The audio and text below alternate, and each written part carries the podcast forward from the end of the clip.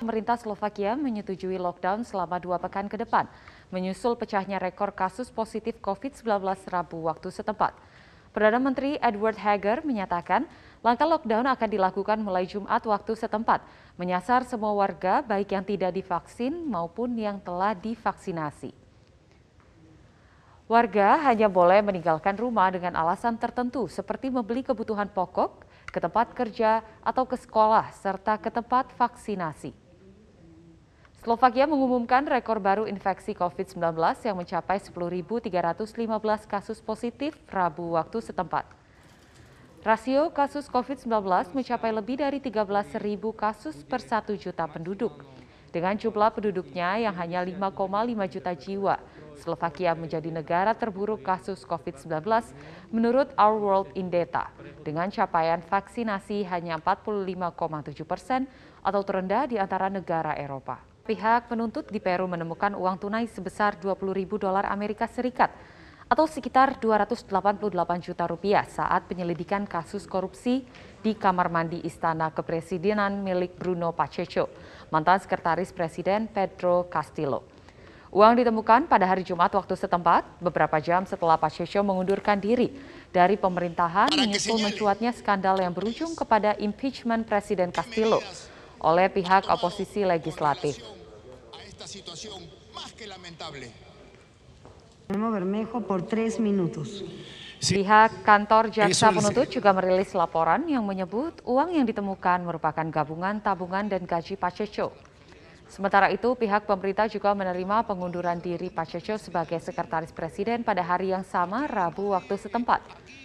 Pihak penuntut yang menyelidiki Pacheco atas tuduhan kasus korupsi dan terkait lobi-lobi promosi sejumlah pejabat militer menjadi jenderal. Sementara itu, pihak oposisi masih mencari sekitar 26 suara dari legislatif untuk meloloskan impeachment presiden. Reserse Narkoba Polda Metro Jaya menggelar pemusnahan barang bukti narkotika sebanyak 1,7 ton. Barang bukti narkotika ini berasal dari hasil pengungkapan kasus selama bulan November 2021. Informasi selengkapnya akan disampaikan Marcelina Tumondo langsung dari Polda Metro Jaya, Jakarta. Marcel, selain barang bukti yang telah dimusnahkan, ada berapa banyak tersangka dalam operasi yang digelar polisi? Operasi Nilai Jaya yang digelar oleh kepolisian ini ada sebanyak 273 tersangka yang ditetapkan terkait dengan penyalahgunaan ataupun uh, pengedaran, tepatnya pengedaran narkotika. Karena dari uh, 273 ini terdiri dari sebanyak 14 orang bandar serta 259 orang pengedar dan dikumpulkan barang bukti sebanyak 1, 1,74 ton yang terdiri dari sabu, ganja, ekstasi, bubuk sintesis, serta Happy Five. Barang-barang bukti narkotika sebanyak 1,74 ton tersebut uh, tadi sudah uh, dilakukan upaya pemusnahan secara simbolis yang tadi dihadiri langsung oleh uh, sejumlah uh, pejabat dari baik itu dari Polda Metro Jaya, Kodam Jaya dan juga uh, Kejaksaan Tinggi DKI Jakarta yang nantinya upaya pemusnahan ini juga akan dilanjutkan sepanjang hari ini. Uh, tadi kami melihat ada sebanyak dua mesin insenerator untuk uh, memusnahkan beberapa jenis jenis narkotika.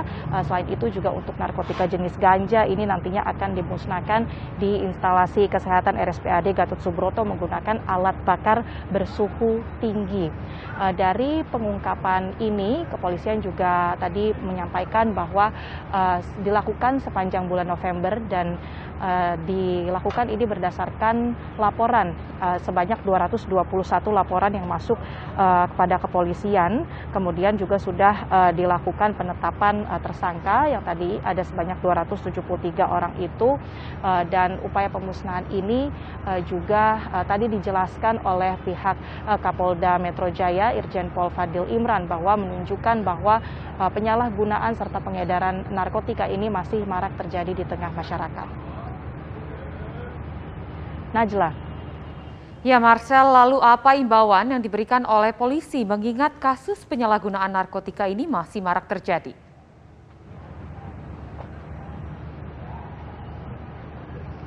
Beberapa tadi imbauan disampaikan oleh Kapolda Metro Jaya bahwa melihat masih maraknya kasus pengedaran serta penyalahgunaan narkotika ini, ada beberapa hal yang tentu perlu menjadi evaluasi dan kerjasama yang diperkuat oleh lintas sektor, termasuk juga bersama dengan masyarakat. Karena tadi disampaikan oleh Kapolda bahwa penyalahgunaan narkotika ini erat kaitannya dengan beberapa kasus kriminal lain, seperti pencurian maupun pencurian dengan kekerasan.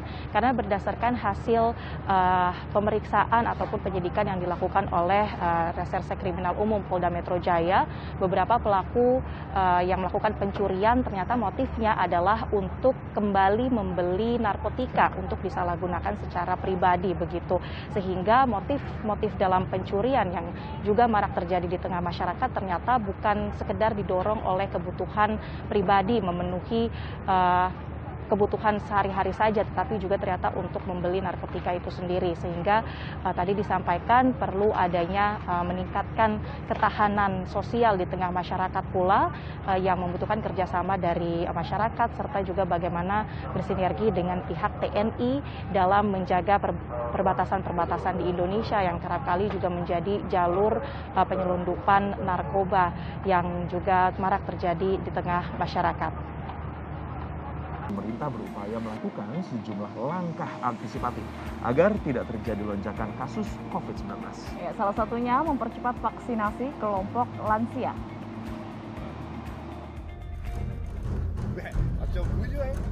Dalam beberapa pekan ke depan, masyarakat Indonesia akan memasuki masa libur Natal dan Tahun Baru. Pemerintah berupaya keras melakukan sejumlah langkah antisipatif agar tidak terjadi lonjakan kasus COVID-19. Presiden bahkan menuntut agar target capaian vaksinasi mencapai 70 persen hingga akhir tahun bisa benar-benar terrealisasi. Vaksinasi betul-betul agar target yang telah kita berikan 70 persen di akhir tahun betul-betul bisa tercapai. Saya minta uh, proaktif jemput bola dan juga uh, datangi masyarakat dan saya minta backup dari TNI dan Polri, utamanya untuk yang lansia betul-betul dilakukan. Percepatan vaksinasi dilakukan dengan berbagai cara, termasuk metode jemput bola dengan bantuan TNI dan Polri. Di sisi lain, Presiden pun meminta vaksinasi bagi kaum lansia diutamakan. Dalam konferensi pers usai rapat terbatas evaluasi penerapan PPKM, Menteri Kesehatan Budi Gunadi Sadikin menyatakan, capaian vaksinasi untuk lansia di daerah telah mengalami kenaikan signifikan hingga 50 persen beberapa waktu terakhir. Menkes menyebut, penyebabnya yakni sejak angka vaksinasi lansia 50 persen menjadi salah satu syarat kenaikan level PPKM. Kita waktu dulu masih baru 40 persen yang divaksinasi, sekarang secara total lansia sudah 50 persenan dan 12 provinsi sudah lebih di atas 50. Jadi Minggu lalu saja. angka vaksinasi lansia 50 persen dipakai sebagai syarat naik PPKM itu jadi kencang sekali. Jadi terima kasih. Arahan Bapak Presiden tadi jelas, Bapak Presiden minta jangan sampai yang terjadi di Eropa terjadi di Indonesia. Arahan beliau adalah satu percepat vaksinasi, kedua jangan pernah lengah mengenai prokes. Kelompok lansia adalah kelompok yang memiliki resiko kesehatan paling tinggi apabila terpapar COVID-19. Sehingga kelompok lansia harus diprioritaskan untuk mencegah kasus berat yang memerlukan perawatan di rumah sakit. Di tengah kekhawatiran adanya kenaikan kasus COVID-19 saat libur akhir tahun, pemerintah dapat belajar dari kasus COVID-19 di beberapa negara, salah satunya Singapura. Saat terjadi lonjakan kasus, sebagian besar korban meninggal dunia adalah kelompok lansia yang belum tervaksinasi sehingga kerentanannya tinggi.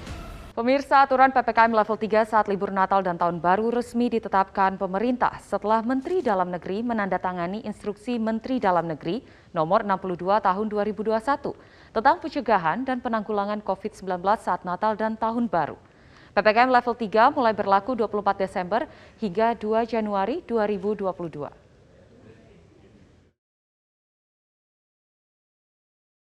Pemerintah resmi memperlakukan PPKM level 3 saat libur Natal dan Tahun Baru setelah Menteri Dalam Negeri menandatangani Instruksi Menteri Dalam Negeri nomor 62 tahun 2021 tentang pencegahan dan penanggulangan COVID-19 saat Natal dan Tahun Baru.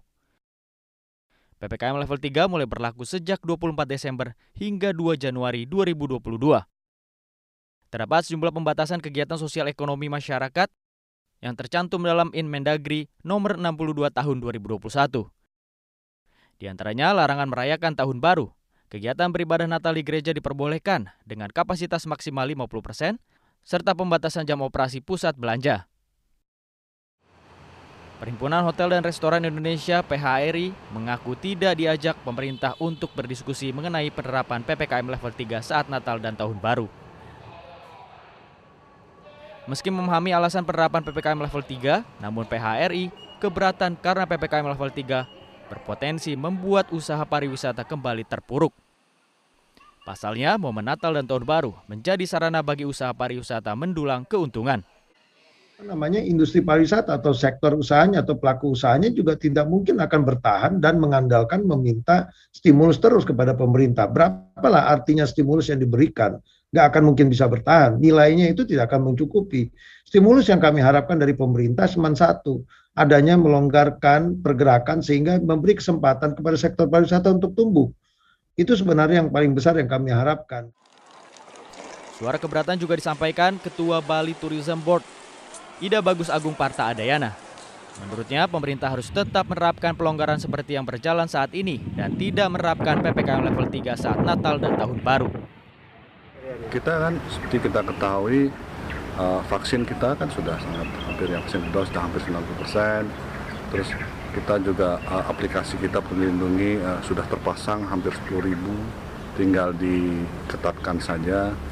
Terus kita juga prokes saya lihat juga uh, daerah pariwisata cukup tertib ya. Uh, harapan saya eh, parameter-parameter uh, itu kita coba di situ parameternya kita coba di situ sebagai uh, pre uh, G20 lah dalam hal ini supaya masyarakat uh, ekonominya juga bisa gerak karena memang jujur saja apa namanya resilience apa ketahanan ekonomi kita, masyarakat industri Bali uh, berada di dalam titik yang sangat memprihatinkan. Sementara itu, Menteri Pariwisata dan Ekonomi Kreatif Sandiaga Uno meyakinkan pelaku usaha pariwisata bahwa PPKM level 3 bukan larangan pelaku pariwisata untuk membuka usahanya. Tetapi membatasi kapasitas pengunjung, pengaturan waktu operasional yang dikombinasikan dengan penerapan protokol kesehatan ketat. Menurut Sandi, kebijakan PPKM level 3 secara serentak di seluruh daerah hanya bersifat sementara untuk mengantisipasi resiko lonjakan kasus COVID-19 saat liburan. Sehingga kejadian tahun lalu tidak terulang. Yang perlu diingat tentunya penerapan PPKM level 3 ini bukan melarang. Sekali lagi saya garis bawahi bukan melarang tetapi membatasi dalam lingkup peraturan PPKM level 3 untuk operasional dan aktivitas usaha baik destinasi wisata maupun sentra ekonomi kreatif sesuai dengan penerapan protokol kesehatan. Pemerintah beralasan penerapan PPKM level 3 saat libur Natal dan Tahun Baru bertujuan menekan resiko penularan COVID-19. Untuk membantu pelaku usaha pariwisata terdampak kebijakan PPKM, pemerintah berencana memberikan bantuan agar pelaku usaha pariwisata tidak terpuruk.